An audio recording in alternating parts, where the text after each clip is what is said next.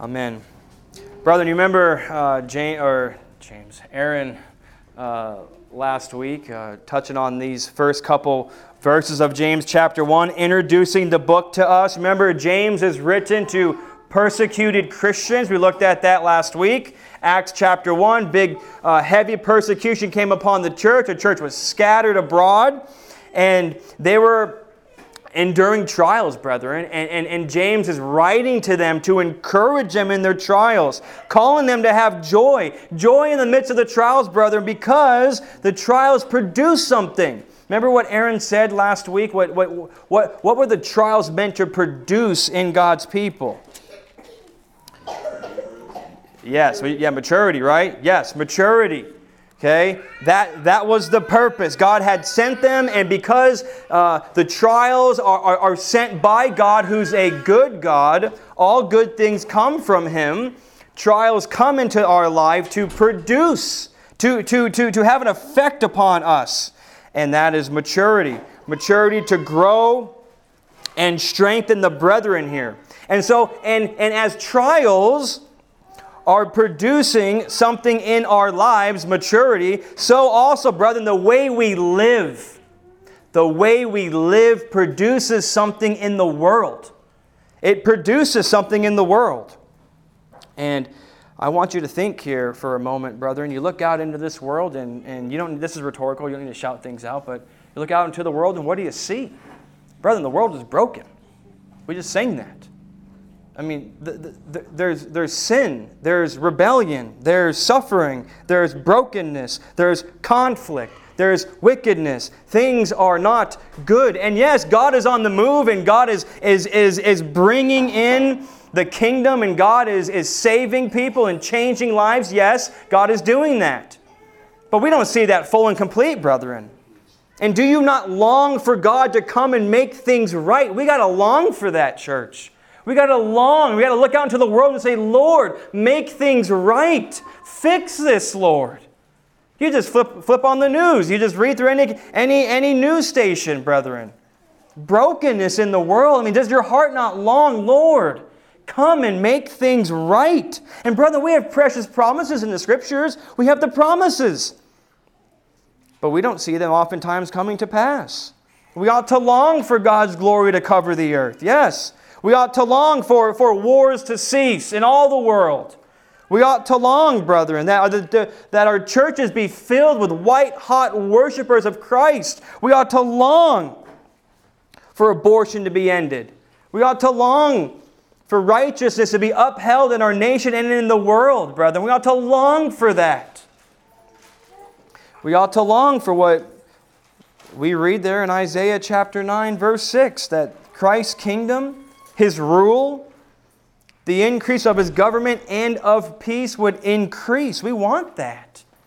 Church, we do. We ought to long for it. And for his kingdom to be established with justice and righteousness.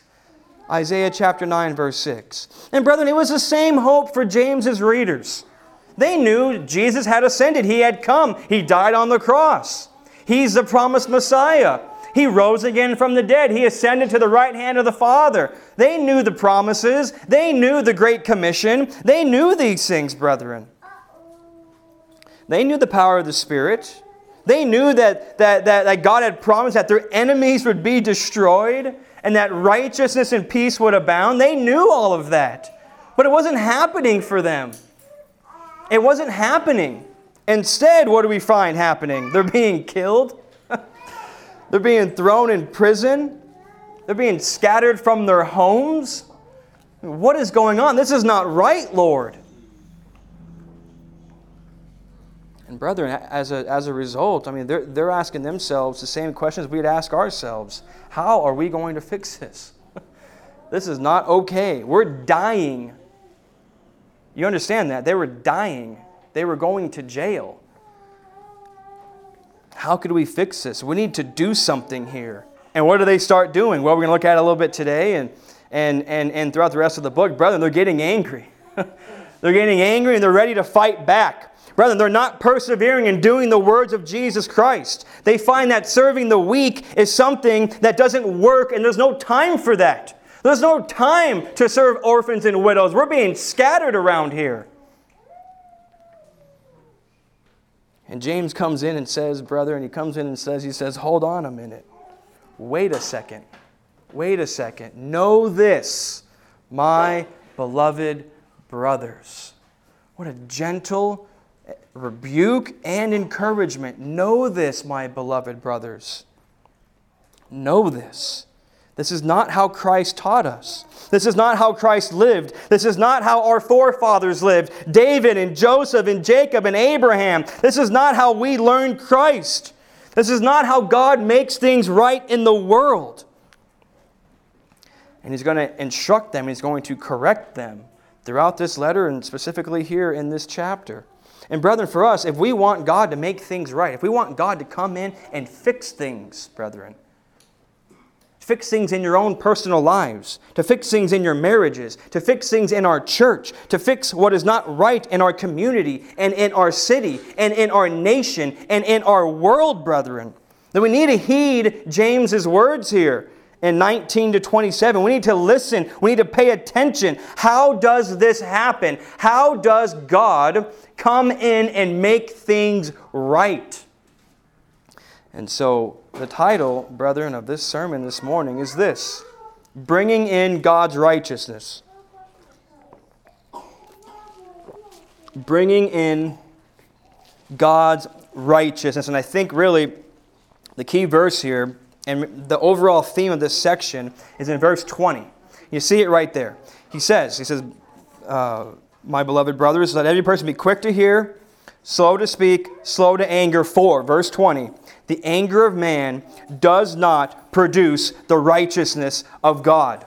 Now, what is the righteousness of God? Brother, I think that the, the, the easiest way for you to understand this is that in context here in James, the righteousness of God is God making things right, God being faithful to his promises.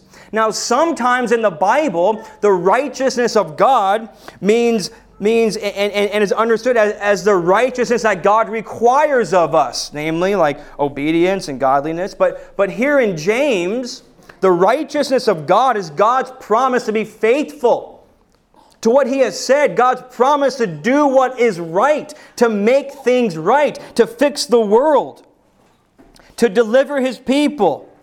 James is going to talk about later uh, this, this harvest of righteousness, and it's the same idea. Now, I want you to hear a couple of verses here about the righteousness of God being understood as God making things right. Listen to, or being faithful to his promises. Psalm 23 3. He leads me in paths of righteousness for his name's sake. You know that psalm. There's a little text note there that says, or in right paths. God, lead us in the right way for your name's sake. We get it there in Psalm 70. Actually, you can just go to this one. Um, Psalm 71. I, I, I want to show you just a couple of these. I think it is an, an, an important idea here in the Bible. Psalm 71, and then we'll do Psalm 72, and then I'm moving on. So, Psalm 71 Listen to this here. Verse 1 and 2. In you, O Yahweh, do I take refuge. Let me never be put to shame. In your righteousness, deliver me and rescue me. Incline your ear to me and save me. We have a context here of suffering. Lord, in your righteousness, in your faithfulness to your promises, Lord, make this right and deliver me. Vindicate me, Lord. Save me out of my predicament. Lord, do what is right. Be faithful to your promises. We see it there in Psalm 72, talking about the Messiah here. Look at verse 1 and 2. Give justice to your king, O God, and your righteousness to the royal son. May he judge your peoples with righteousness and your poor with justice. And if you look up in the Bible, righteousness and justice often found right in parallel with each other. May he come in. May this royal son judge your peoples with rightness. May he do what is right. May he uphold justice. May he come in and be a righteous king and do what is right. That's the call of the scriptures. Lord, come. May he do this, Lord, please. And then we see it in, in, Psalm 96 again that God is going to judge the world in righteousness. He's going to judge the world rightly. He's going to do what is right, brethren. Remember Abraham? Remember Abraham with Sodom and Gomorrah? And he was saying, Will not the, the, the God of all the earth do what is right? Yes, he will do what is right. Brethren, that's the idea here.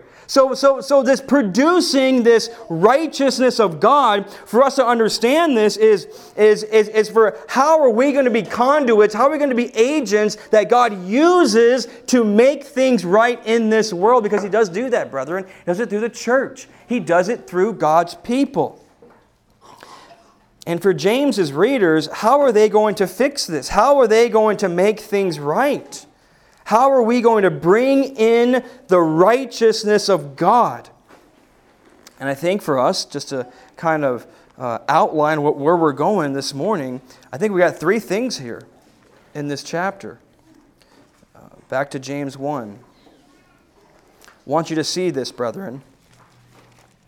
How are we in our own lives, and how are these people here going to be used by God to make things right. Three things through the meekness of our actions. Through the meekness of our actions, through the steadfast obedience to the word, and through our humble service. Three things. That's where we're going this morning. How is God going to make things right? When you have problems and issues in your life, how does God fix them? Brethren, you need to be people you need to be people who, through meekness of your actions, through steadfast obedience to the word, and through humble service, seek and wrestle with the Lord. I want to show you these in turn now.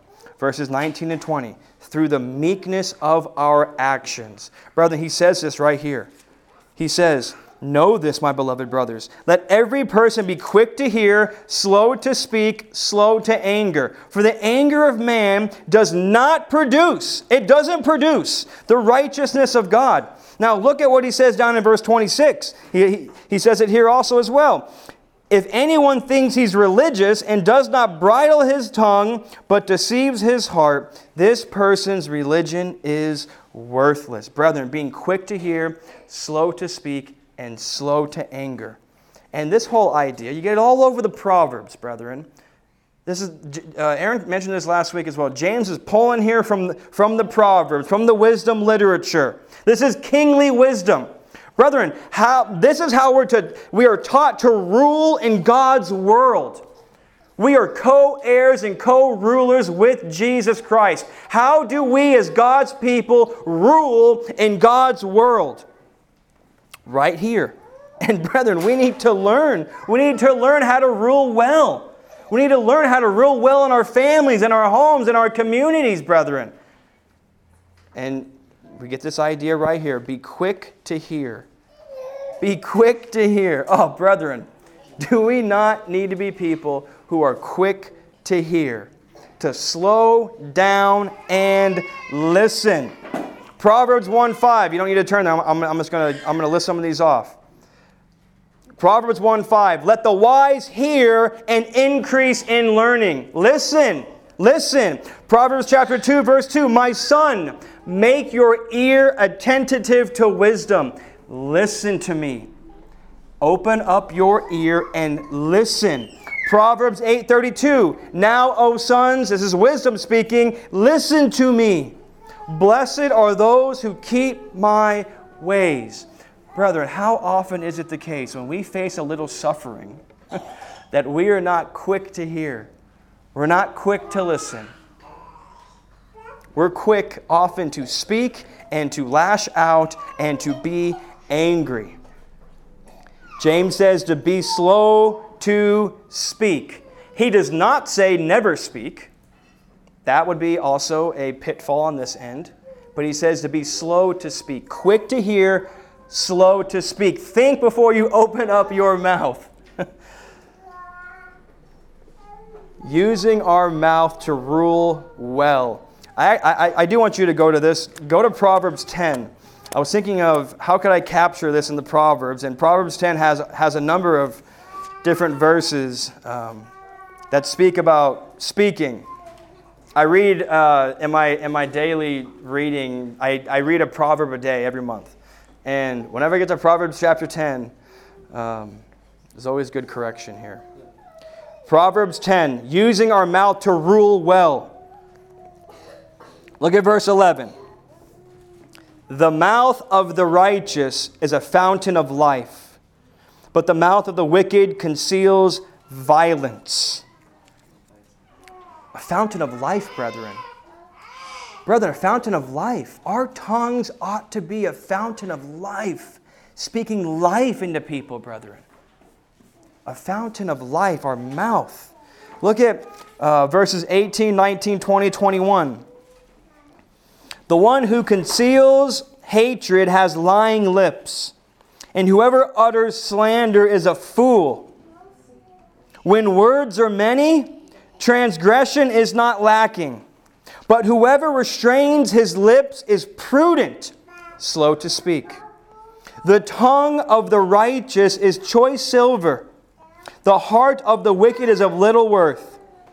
The lips of the righteous feed many but fools die for lack of sense.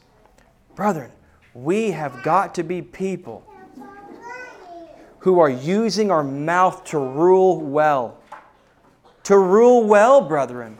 And we will, and we do use our mouth to rule. But we need to rule like Christ. And I'm going to show you this in a minute. But, brethren, restraining your lips Oh, how difficult that is. Think about for these people. Brethren, they're dying. They're being dragged off into jail. And James tells them, be slow to speak. James, are you crazy? They're killing us out here. No, that's not how we rule well, brethren. And how easy it is for us, church. For me. For us.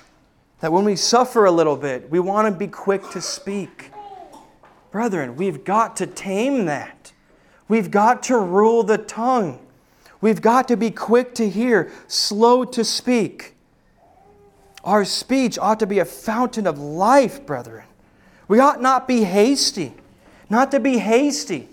And listen, you know this. When you're hasty with your words, you get in trouble. I don't need to tell you that. When you're hasty with your words in your marriages, you get into trouble. There's transgression there. When you're hasty with your words at work, trouble, transgression is not far behind, it's not lacking. When you're hasty with your tongue in your families, in the church, in the community, what have you, brethren? James says, no, be slow to speak. Don't never speak. Don't just be quiet and never talk. Say, I'm never talking again. No, no, no. No, no, that's the other pitfall. Okay, we need to speak. We're going to rule with our tongue and our mouth. But at the same time, we got to be quick. We got to be thought out, brethren. Paul says this in Ephesians 4, does he not? Let no corrupt talking come out of your mouth, but what is good for the edification, the building up of others, using your tongue to rule well. To rule well. And, brethren, listen, and I've had to come face to face with this a number of times.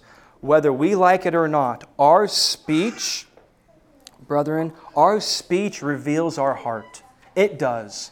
Because what does Jesus say? Out of the abundance of the heart, what? The mouth, what? Speaks. Brethren, whenever we're getting angry and we lash out at someone, that doesn't just happen in a vacuum. That's been stirred up. That's been in the heart, dwelling and brewing. And then when someone upsets you, then you spill it out. Why? Because that's been in the heart, brethren. You know, I don't need to tell you this. You know this. It's been in the heart. Brethren, it ought not be. It ought not be amongst God's people. James says this be slow to anger. Now, notice the progression here quick to hear, slow to speak, slow to anger. When you're quick to hear and you're slow to speak, guess what happens? You're slow to anger, right? If you are not quick to hear and you're quick to speak, what happens? You're quick to anger. you see the progression there, brethren. That, that's the progression. And James says, be slow to anger. Why? Just because, well, you shouldn't do that because that's not Christian. No, it's not just some arbitrary moral command. Why does he say that? What's the, what's the point? That's not nice. No, that's not what he says. What does he say? Doesn't produce something, brethren. We're trying to produce something here. We want to make this situation right. And if you're not doing this, you're not going to produce good. We want to produce something. We want God to fix us. God vindicate us. God this, God that. God help me here. We want it, it's going to produce something. The intended desire for God to come in and make things right. Slow to anger, brethren. Proverbs 12 16. A fool's anger is known at once, but the prudent ignore an insult.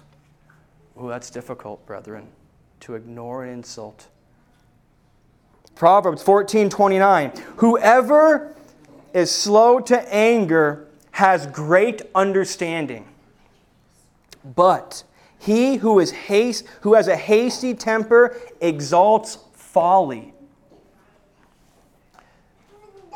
I didn't need to search for Proverbs 14 29, brethren. This is one that I have tucked away.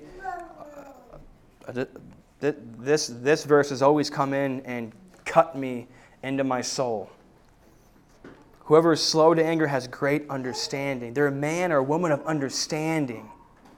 But whoever has a hasty temper exalts folly, not producing what we want it to produce, which is good. I don't want to exalt folly. Do you want to exalt folly?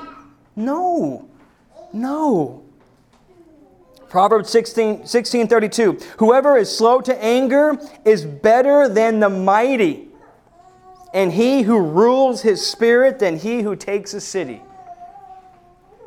You slow to anger, you're better than a mighty warrior. You're stronger than the one who goes and takes a city because you could rule your own spirit. You could rule your emotions. Brethren, it's through the meekness of our actions that God brings in his righteousness.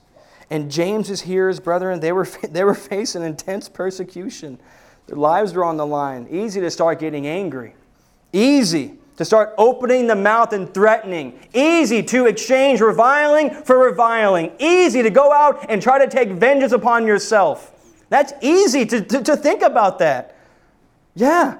And James says, this will not bring about God's rightness in the world. Remember David?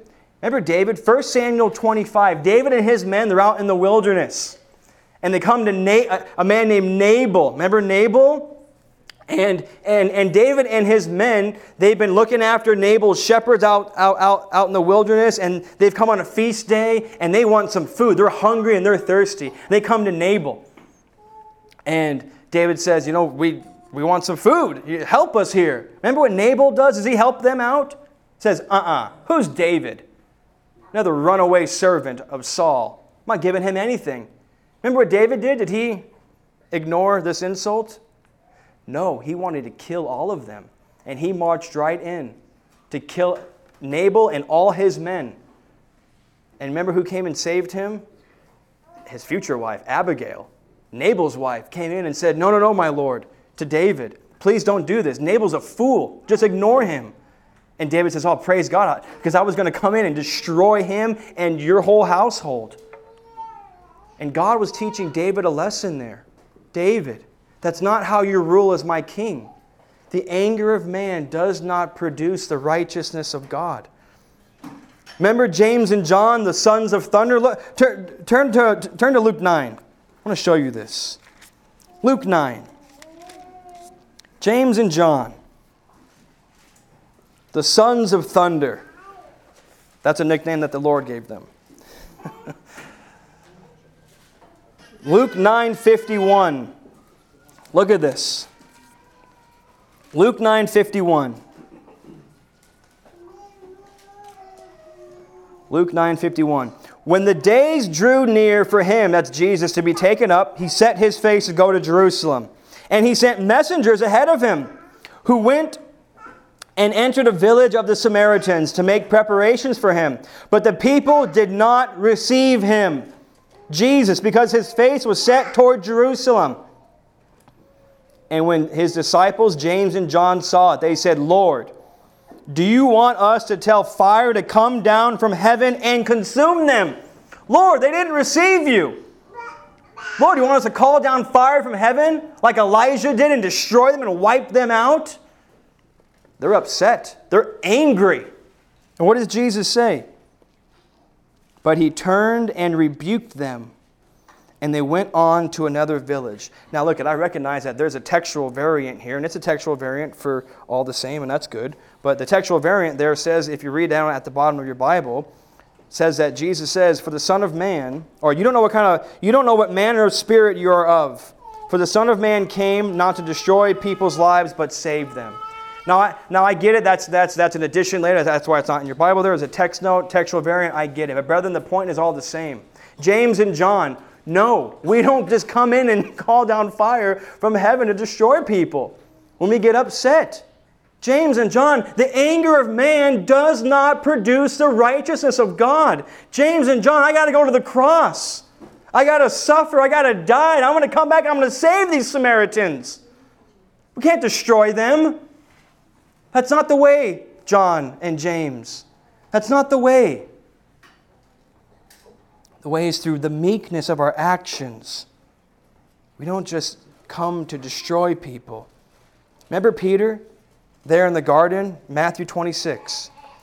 He's with the Lord, and a big mob comes to take Jesus. And they lay their hands on Jesus. Remember what Peter did? Remember what he did?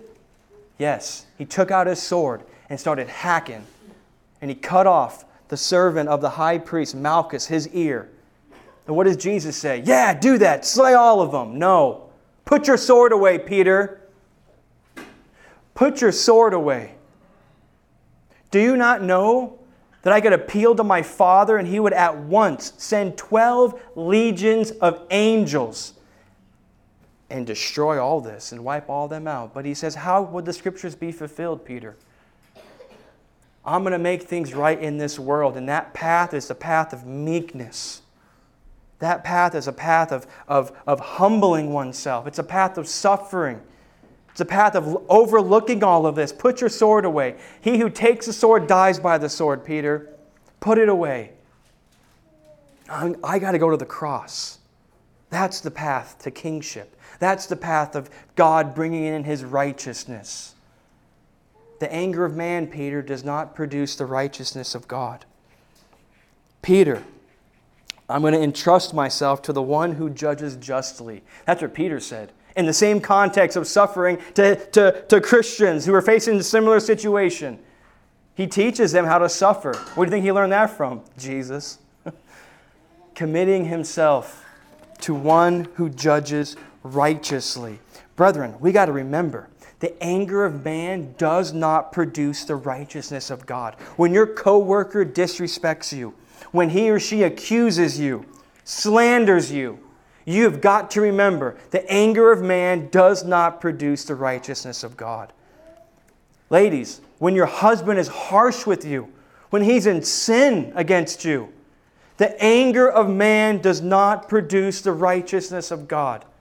Husbands, when your wife disrespects you, when she doesn't live up to expectations, when she falls short, the anger of man does not produce the righteousness of God when your, when, your, when your children disobey you. And it's so easy to get upset. It's so easy to be quick to anger. It's so easy. The anger of man does not produce the righteousness of God.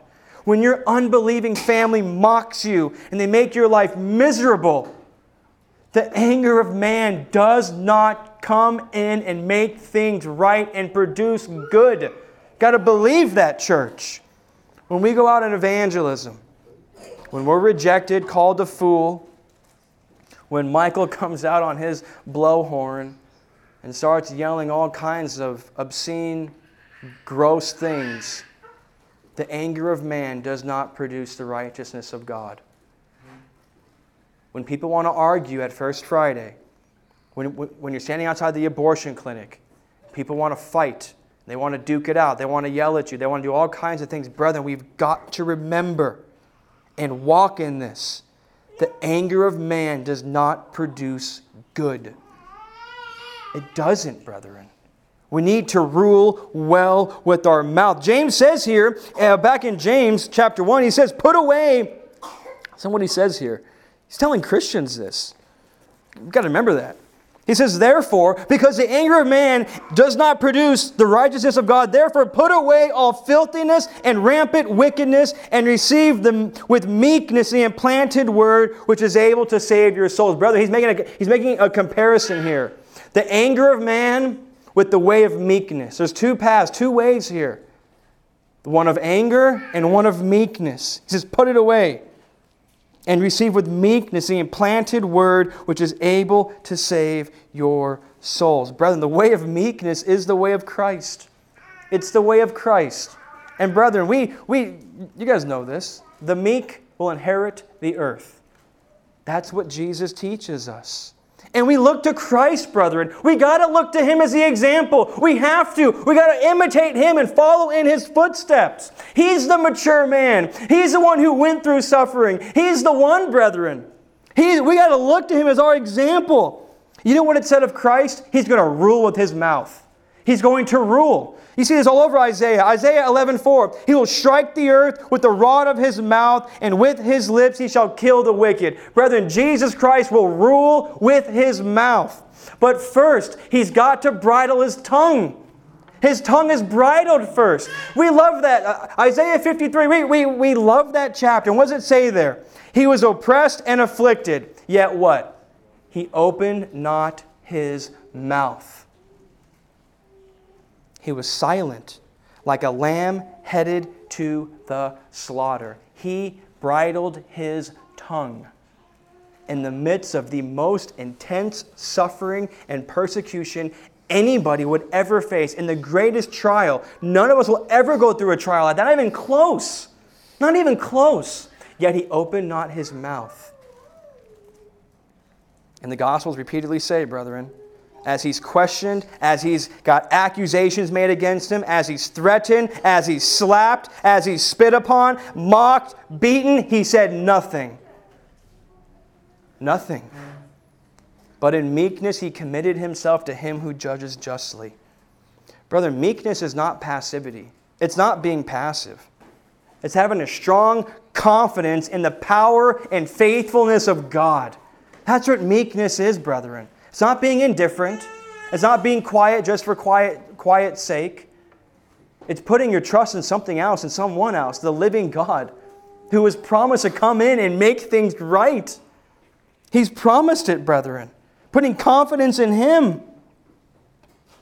Brother, we got to follow the path of Christ. We got to be those who come in and rule well. We have to believe the meek inherit the earth. And you know what? If James tells his hearers this, how much more ought we to obey this? I mean, anyone in here being driven from your home or parents being thrown in jail or you're being thrown in jail or killed? No. No. We ought to do it, brethren. We ought to ask God for help because we need help from Him. We need help from Him. Number two, the righteousness of God, he brings it in, brethren, through steadfast obedience to the word. James again makes a contrast here in verses 22 to 25 between two kinds of people one who hears the word only, and one who perseveres in doing the word. Now, again, the key here in this passage is we're looking at verse 25. He will be blessed in his doing. Brethren, the one who hears the word and perseveres is the one who will be blessed in his doing. They're going to bring about good. Brethren, do you want to be blessed in your doing? Do you, do you want God's blessing? I, I hope so. I hope so. Then we need to persevere and act in obedience. Brethren, it's easy to obey one time. It's easy to obey once, it's easy to obey probably twice. But, brethren, James says we got to persevere in it. Persevere. You hear the word, you do the word in persevering. That one will be blessed in his doing. Now, listen. Christian piety, Christian maturity, being spiritual has nothing to do with how much you hear. You could hear all the good sermons you want. You could read all the good theological books you want. It doesn't matter how much you hear. You can listen to all the good podcasts or what have you. You could hear and hear and hear all the good stuff. It doesn't matter, brethren.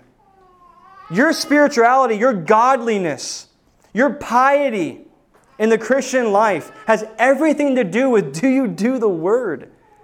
Do you humbly submit yourself to the demands of Christ in the gospel? Brethren, how much doctrine you know doesn't make you spiritual. Does it make you mature? Does it make you godly? If you could talk about all the theological topics, all the big ones, how much doctrines you know, how big your library is or is not, that has nothing to do with, with, with Christian piety, Christian spirituality, Christian godliness, none of it. Doesn't matter how well you can talk about theonomy or covenant theology or progressive covenantalism or postmillennialism or Calvinism or election or biblical theology or typology or, or, or if you know the Westminster Confession of Faith or if you hold to the 1689. It doesn't matter. And you know what's great is most of you have no idea what I just even said. And you know what? That's okay. Don't let that discourage you oh, well, I don't know all the ins and outs of all the doctrine of a systematic theology. Yeah, and what's your point? Who cares? That doesn't make you godly. It doesn't matter how well you could talk about doctrine. Don't let that discourage you. Brethren, the most godly people in the church are those who hear the word and do it. That's Christian maturity. That's Christian piety. That's Christian spirituality. All of that, brethren, is do you humbly come in and submit yourself to the demands of the gospel of Jesus Christ? Do you obey Christ? Not how much you hear. Because, brethren, listen, we have access to a lot of good things, and you should listen to good preaching. You should listen to a good podcast. You should read some good books. You should learn about biblical theology and systematic theology, and you should read the Puritans and all that's all good. We should be doing that. Amen? But what good is it if you do all this stuff and you could talk all this big game and you don't do the simple things in the scriptures, brethren? You don't love your neighbor as yourself. You have no compassion for the lost. You don't ever talk about Christ to anyone. You don't pray.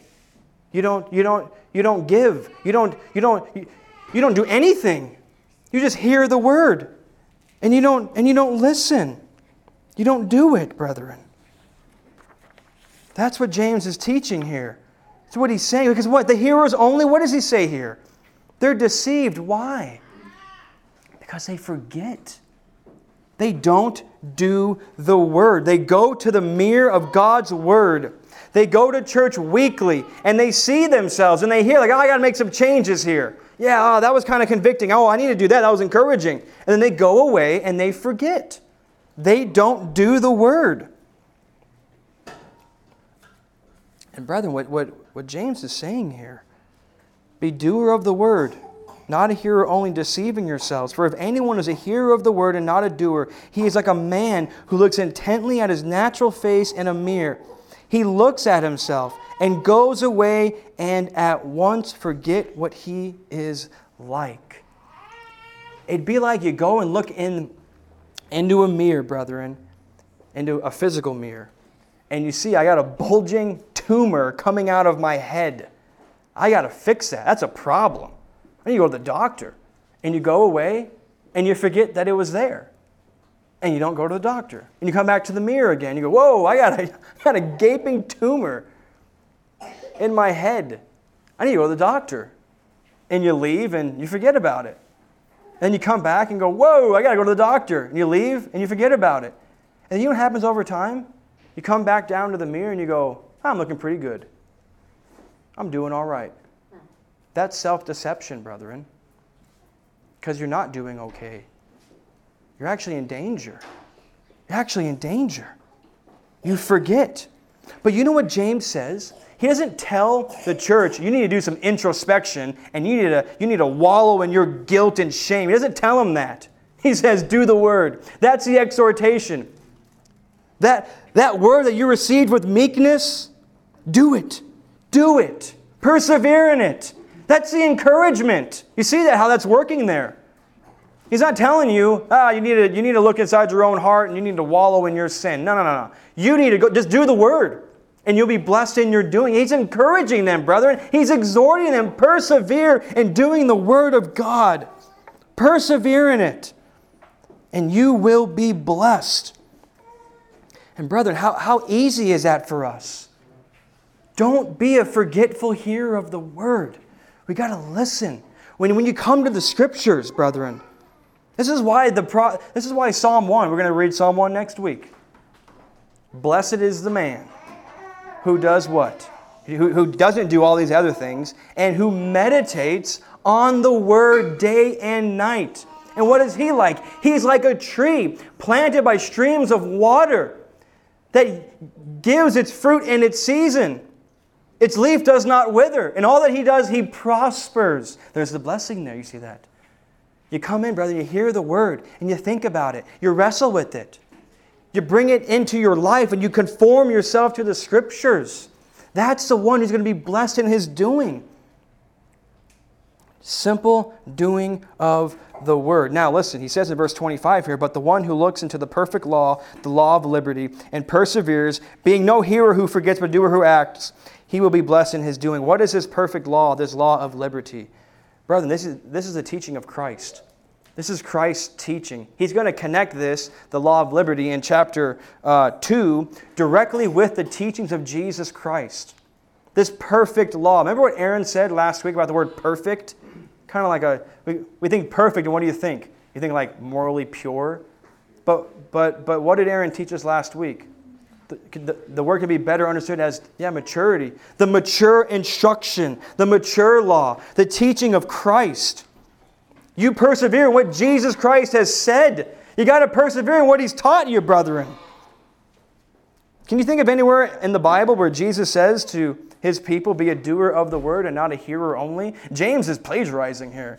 And it's okay, you can plagiarize the teachings of Christ, that's good. Good to do that. You think of anywhere that anything that anything that, that, that Jesus said about do the word, don't just hear it only?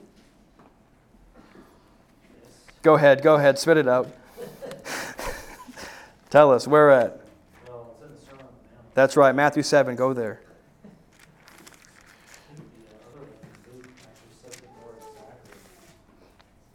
Why do you call me Lord, Lord, and do not do what I tell you? That one?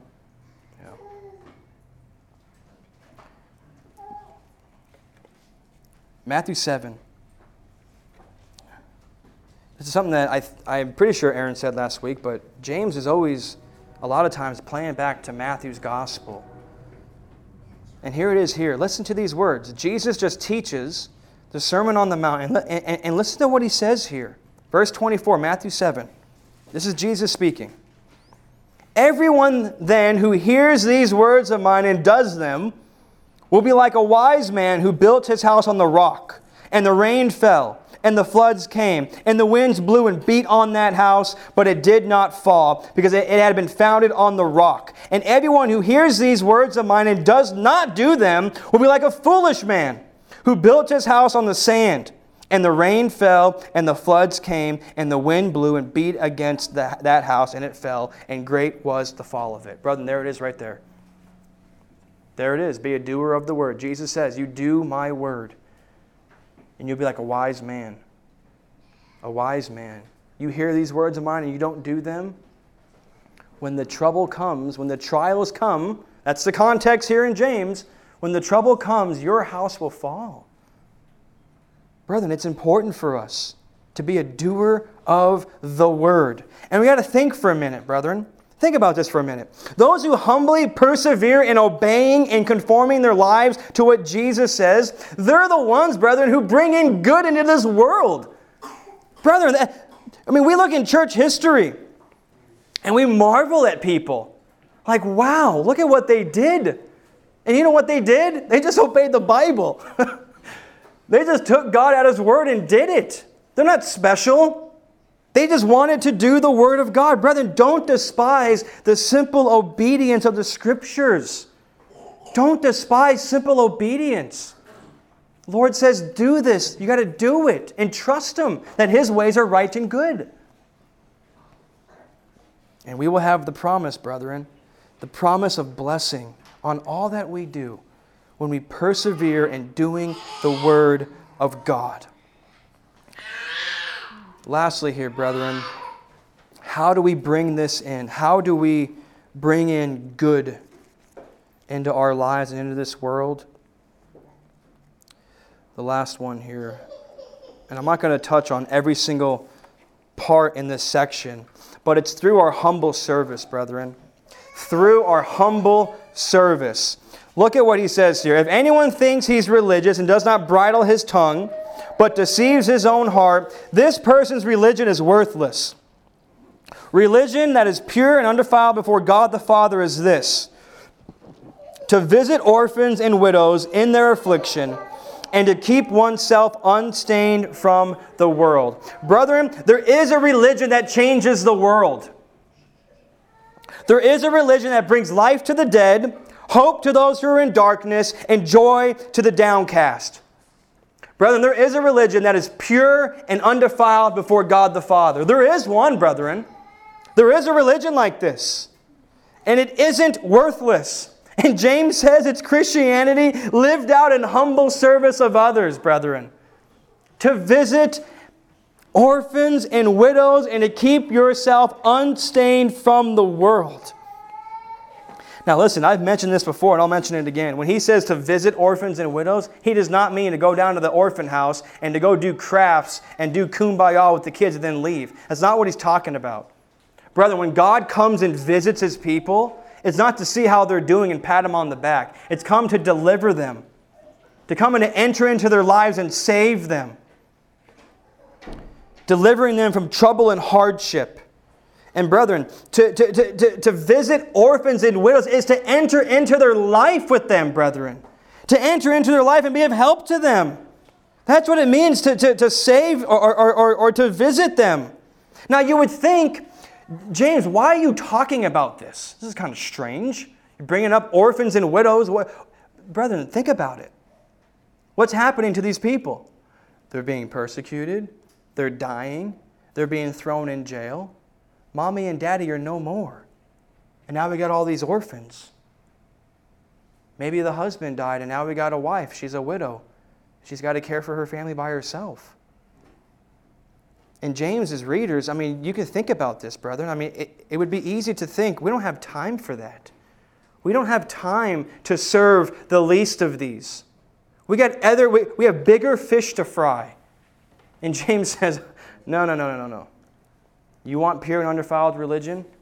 You come in and you serve the least of these. You come in and you serve, brethren. That's a temptation because you're going to give an account for it on the day of judgment. Again, alluding to Matthew 25 again. That's what Jesus said. Welcome into the kingdom. You fed the poor, you clothed the naked, you visited the sick, you visited me. You did this to the least of these, my brethren, you did it to me. I mean, brethren, we're going to be judged based upon whether we did this or not. And the Bible has a lot to say about caring for the poor, the weak, and the needy, and the fatherless, the least of these. The Bible has a lot to say about it, brethren. Jeremiah 22, 15 to 17. This is what it means to know God. Brethren, this is what it means to rule with Christ. Biblical kingship is all about serving and all about generosity, caring for the weak, caring for the least of these, caring for the outcast and the marginalized. Remember what Jesus said in, in, in Mark chapter 10? You can turn there.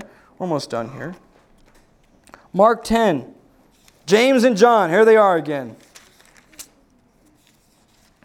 James was taught a lot by the Lord. James and John, they want to come and they want to sit on the right and left hand of Jesus. They want to rule in his kingdom with him. They want the best seats.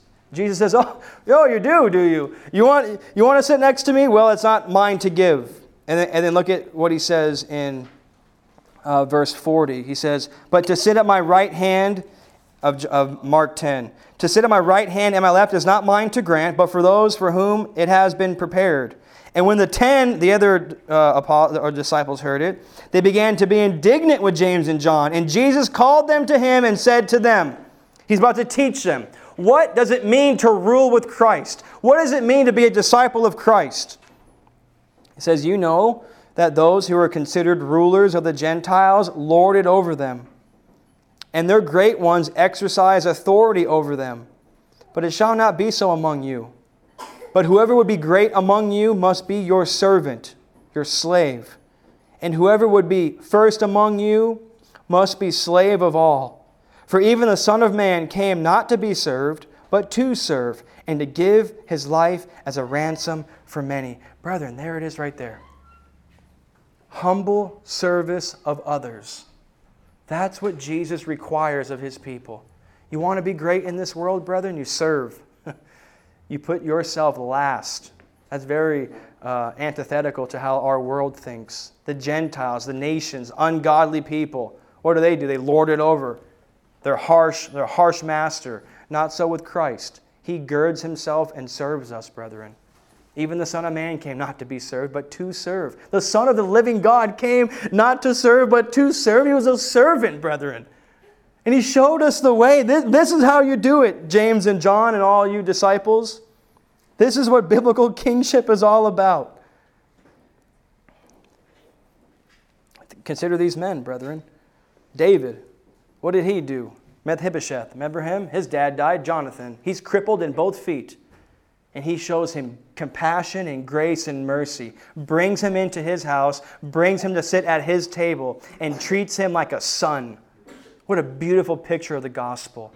David serving the least of these, the orphan. Remember Boaz?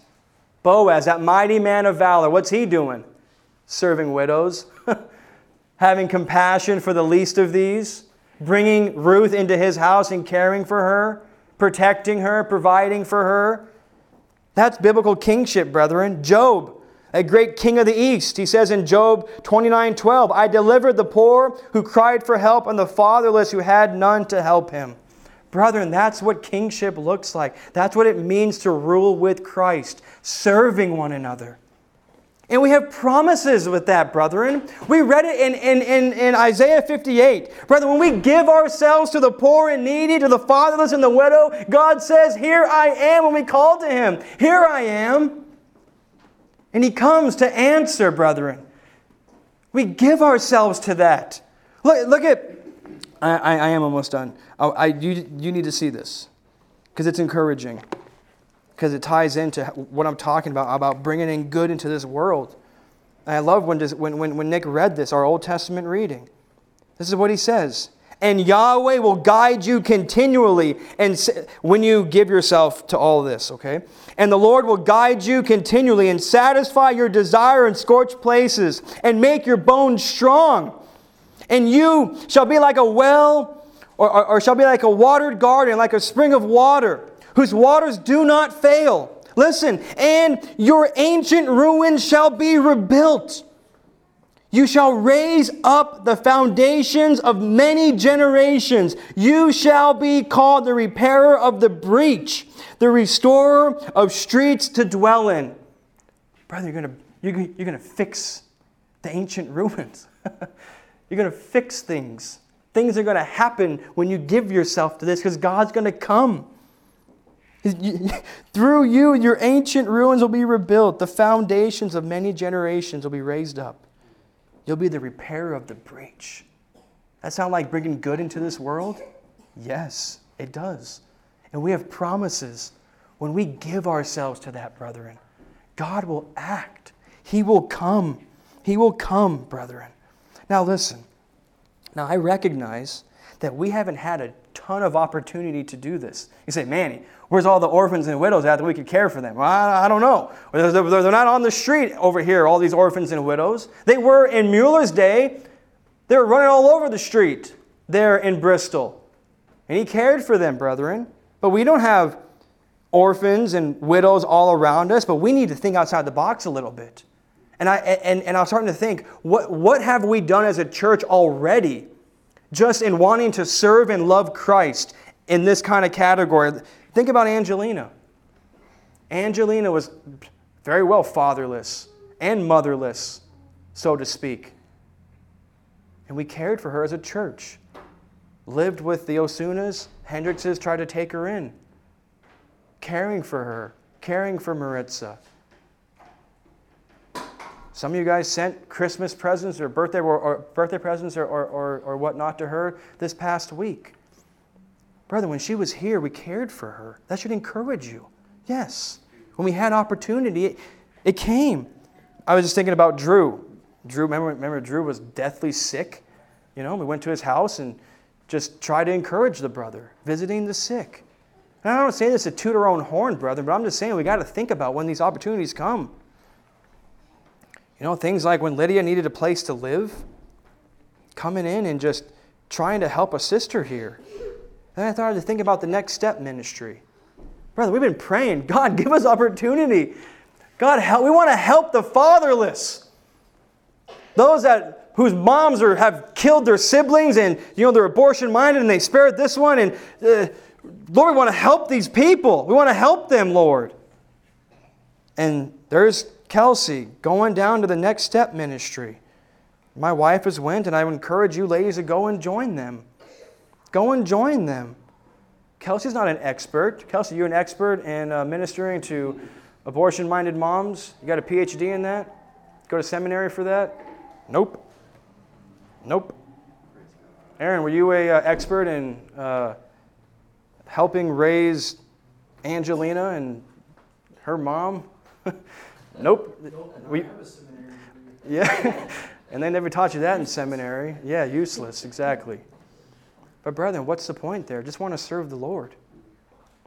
And when opportunities come up, brethren, you know, when Louise, Louise is not a widow, but she lives alone. When she moved, thought that was encouraging. Just little things, brethren, going and helping a sister move. How many people, how many Christians move and hire a moving company? You'd be surprised. You'd be surprised. They don't call upon the church to help, and the church doesn't care to help. Just little things like that, brethren. As God gives us opportunity, just reach out. Lord, how? And we ought to be praying and on the lookout and thinking outside the box a little bit, brethren. Doesn't mean that we're special Christians. We're not special. We don't have a special calling. It's trying to be biblical. It's trying to be biblical.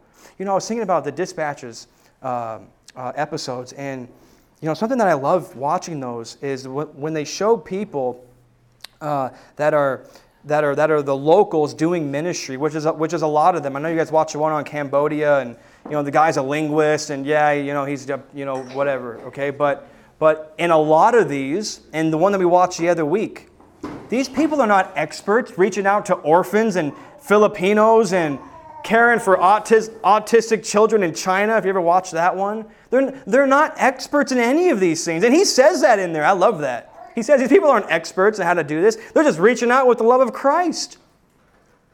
Brethren, that's what it's all about. You don't need to be an expert, you don't need to be specially called, it's just biblical. Serving the least of these, brethren.